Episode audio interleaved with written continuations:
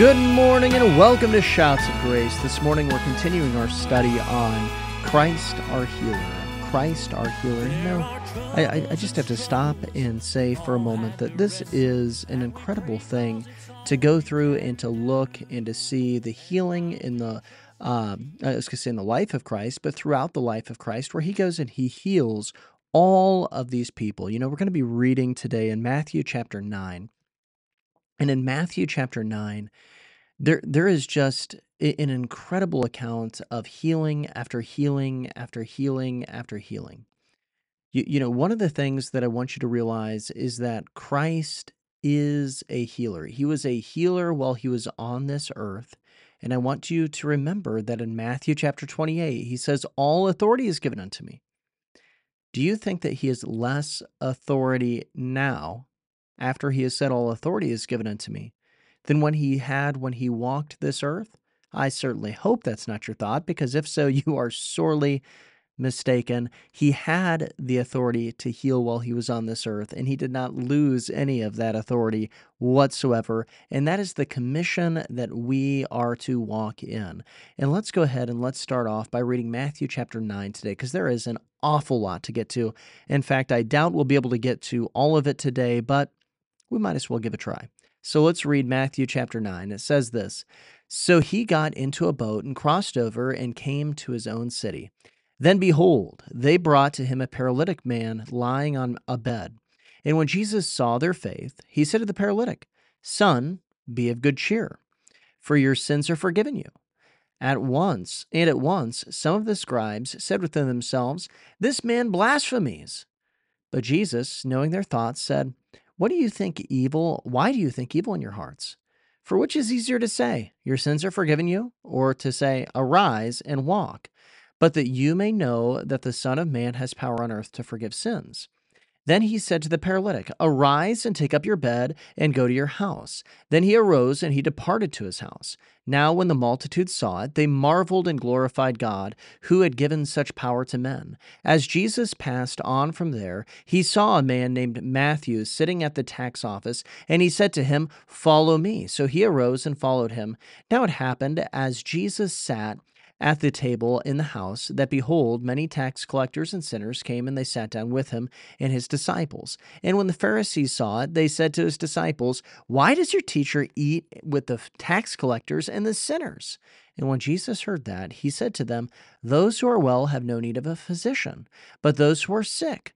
But go to them those who are well have no need of a physician, but those who are sick. But go and learn what this means. I desire mercy and not sacrifice, for I did not come to call the righteous, but sinners to repentance. Then the disciples of John came to him, saying, Why do we and the Pharisees fast often, but your disciples do not fast? And Jesus said to them, Can the friends of the bridegroom mourn as long as the bridegroom is with them? But the days will come when the bridegroom will be taken away from them, and then they will fast. But no one puts a piece of unshrunk cloth on an old garment eh, for the patch, pulls away from the garment, and tears, and the tear is made worse. Nor do they put uh, new wine in old wineskins, or else the wineskins break. The wine uh, is spilled, and the wineskins are ruined. But they put new wine in new wineskins, and both are preserved. While he spoke these things to them, behold, a ruler came and they wor- and worshipped him, saying, My daughter has just died, but come and lay your hand on her, and she will live. So Jesus arose and uh, followed him, and so did the disciples. And suddenly a woman who had a flow of blood for 12 years came from behind and touched the hem of his garment, for she said to herself, If only I may touch this garment, I shall be made well. But Jesus turned around, and when he saw her, he said, Be of good cheer, my daughter, for your faith has made you well. And the woman was made well from that hour.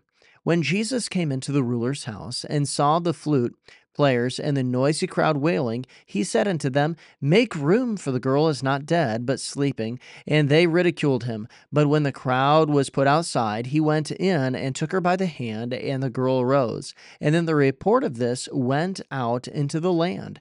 And when Jesus departed from there, two blind men followed him, crying out, saying, Son of David, have mercy on us.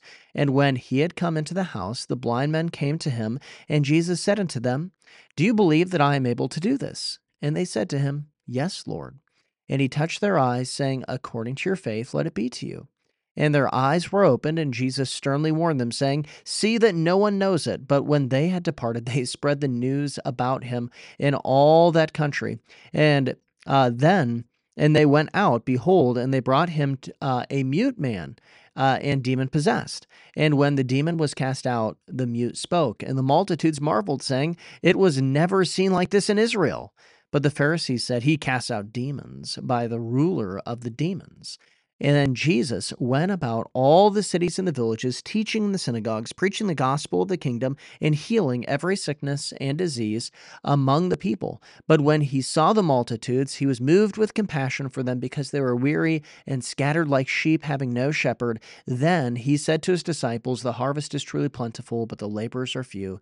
Therefore, pray the Lord of the harvest to send out laborers into his harvest. Now, we see here many accounts in this chapter of scripture of healing. We see, uh, first of all, uh, you have the paralytic man. Then, uh, as you come down, you see the uh, the girl who. Um, who is who, who dies and Jesus raises her raises her from the dead. But in the middle of that, you see a woman who has a bleeding problem for 12 years. And then you come down and you see two blind men, and then you see a mute man, and then you see that he goes around teaching in, in all of the synagogues and, and preaching the gospel of the kingdom. And what does he do while he's there? He heals the sick and he has compassion on the people, saying that they are like people without shepherds. Let me tell you here, if you're in need of healing today, Jesus is the right person to go to. He is one who has compassion for you. He wants to shepherd you. But there are some lessons here that we can learn uh, in this chapter and all of the accounts uh, that we see of healing. I don't know if we're going to be able to get to all of them here this morning, but I'm certainly going to try. The first one is is the paralytic man. And, and, this is really a lesson that has less to do with the paralytic than it does um, and then it does the the scribes actually, or maybe I should call them the skeptics as opposed to the scribes. But there are those today who are skeptical of Christ's healing. And Jesus goes and he makes an interesting connection here. And one that is incredibly important. And it's also uh, going back to Isaiah 53 and foreshadowing, of course, of the cross. Uh, but this is that he goes and he says to the paralytic man first, Son, your sins are forgiven of you. You're forgiven of your sins. And then they say, Oh, he's a blasphemer. He is a blasphemer. Look at that. He is going, the scribes say this. He goes, he is going and saying uh, that he can forgive sins. And then Jesus says, Now, wait a minute. You guys don't really believe here. Uh, which is which is more difficult to believe that uh, sins can be forgiven, or I tell this paralytic man, rise up and walk, and he tells him, rise up and walk, and he says it's for a purpose and that's that you might believe that he has power to forgive sins. You know, the reality of it is is that it is a bizarre position to hold to believe that Jesus Christ can forgive your sins, can defeat and conquer death so that you can rise again, but he can't heal you while you're on this earth. Or that he would go through all of that and he won't heal you while you're on this earth. That is a bizarre position to hold. And that's what Jesus is pointing out here. And, and, I imagine that there are some people who are listening today to this. Perhaps you've been listening to the whole series and you're going, yeah, you know, I mean, sure, we pray for people to be healed. And, you know, yeah, I mean, Jesus kind of heals people sometimes. God can perform a miracle. I believe in miracles, but miracles are rare. And that, that that's true. I, I, I do want you to understand that. But I, I want you to realize how bizarre it is to think that you are going to rise again if you doubt or if you don't believe that Jesus can heal you on this earth. Those two, th- two beliefs cannot coexist logically. They can't. You're being illogical. You're being ridiculous. And Jesus even says right here in this passage that the whole point It says, And now when the multitude saw it, they marveled and they glorified God who had given such power to man. And as Jesus passed from there, or excuse me here, let me go back a couple verses. It says uh, in verse 6, But that you may know that the Son of Man has power on earth to forgive sins. Then he said to the paralytic, Arise, take up your bed, and go into your house. Go to your house. See, the reality of it is, is that healing is a promise. It's an endowment. It's earnest money, so to say, that we are going to be resurrected, that our sins are forgiven us. it, is that endowment or that earnest money uh, that we go and we see that Jesus is going and saying, Look, I'm going to make good on my promise. I really can ra- raise you from the dead, and I really am going to raise you from the dead, and I really am going and preparing a place for you. And you can believe me because I heal the sick. I can take care of your body now, and I will do it so much better in the future when sin and death are finally defeated. I mean, he defeated them on the cross. But I mean, when sin and death are cast into the lake of fire, in that sense, when it is over and done, when the judgment has finally happened. Wow. Incredible. Absolutely incredible. Now, the next thing we see here, and this is interesting because it starts in verse 18 and it says, While he spoke these things to them, behold, a ruler came and worshipped him, saying, My daughter has just died. But you come and lay your hand on her, and she will live. And Jesus arose and followed him, uh, and so did his disciples. And suddenly, a woman who had the flow of blood for 12 years came from behind and touched the hem of his garment. For she said to herself, If only I may touch his garment, I shall be made well. And Jesus turned around, and when he saw her, he said, Be of good cheer, daughter, your faith has made you well. And the woman was made well from that hour. When Jesus came uh, into the ruler's house and saw the flute, flute players and the noisy crowd wailing, he said to them, Make room, for the girl is not dead, but sleeping. And then they ridiculed him. But when the crowd was put outside, he went in and took her by the hand, and the girl arose.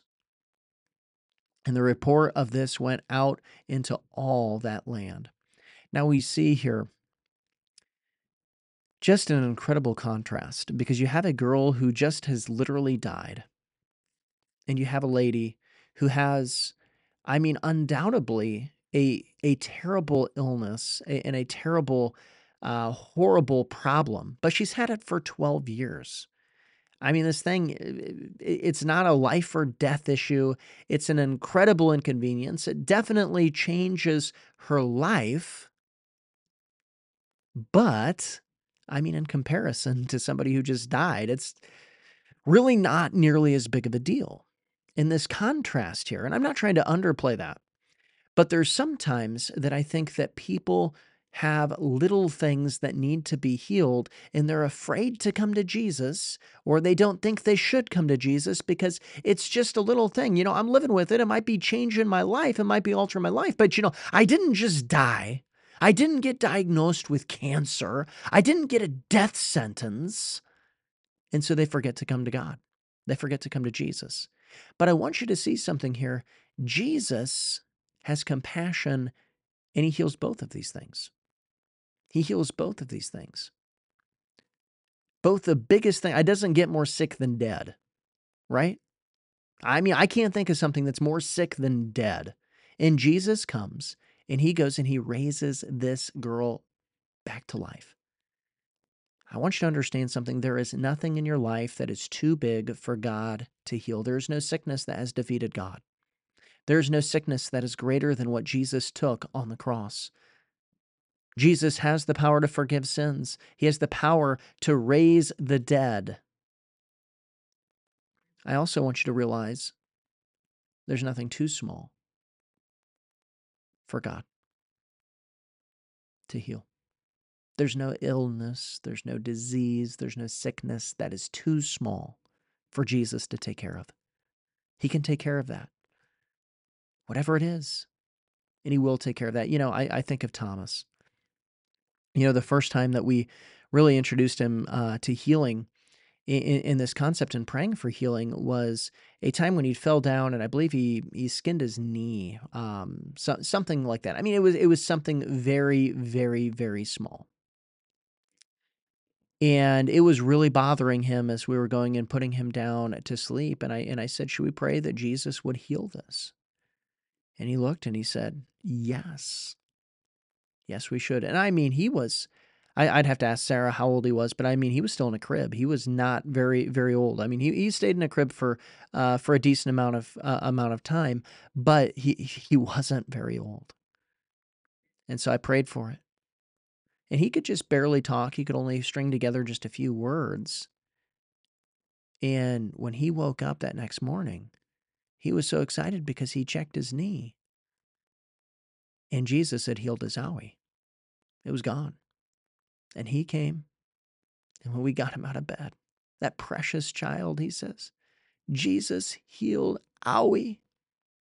Jesus healed Owie. Yeah, there is nothing too small. There is nothing too small for Jesus to heal. And there's nothing too big. We serve a great God. Absolutely. Well, there is much more that I want to talk about, both with this instance of the, the, the woman who had the problem with bleeding and also uh, the other healings in this chapter. But we're going to have to get to that tomorrow uh, because we've run out of time. But thank you for listening today. And remember Joshua 1 8 and 9 as we depart. This book of the law shall not depart from your mouth, but you shall meditate in it day and night, that you may be able to observe to do according to all that is written in it. For then you will make your way prosperous, and then you will have good success. Have I not commanded you? Be strong and of good courage. Do not be afraid, nor be dismayed, for the Lord your God is with you wherever you go. There's nothing we can't overcome. So that war you've been fighting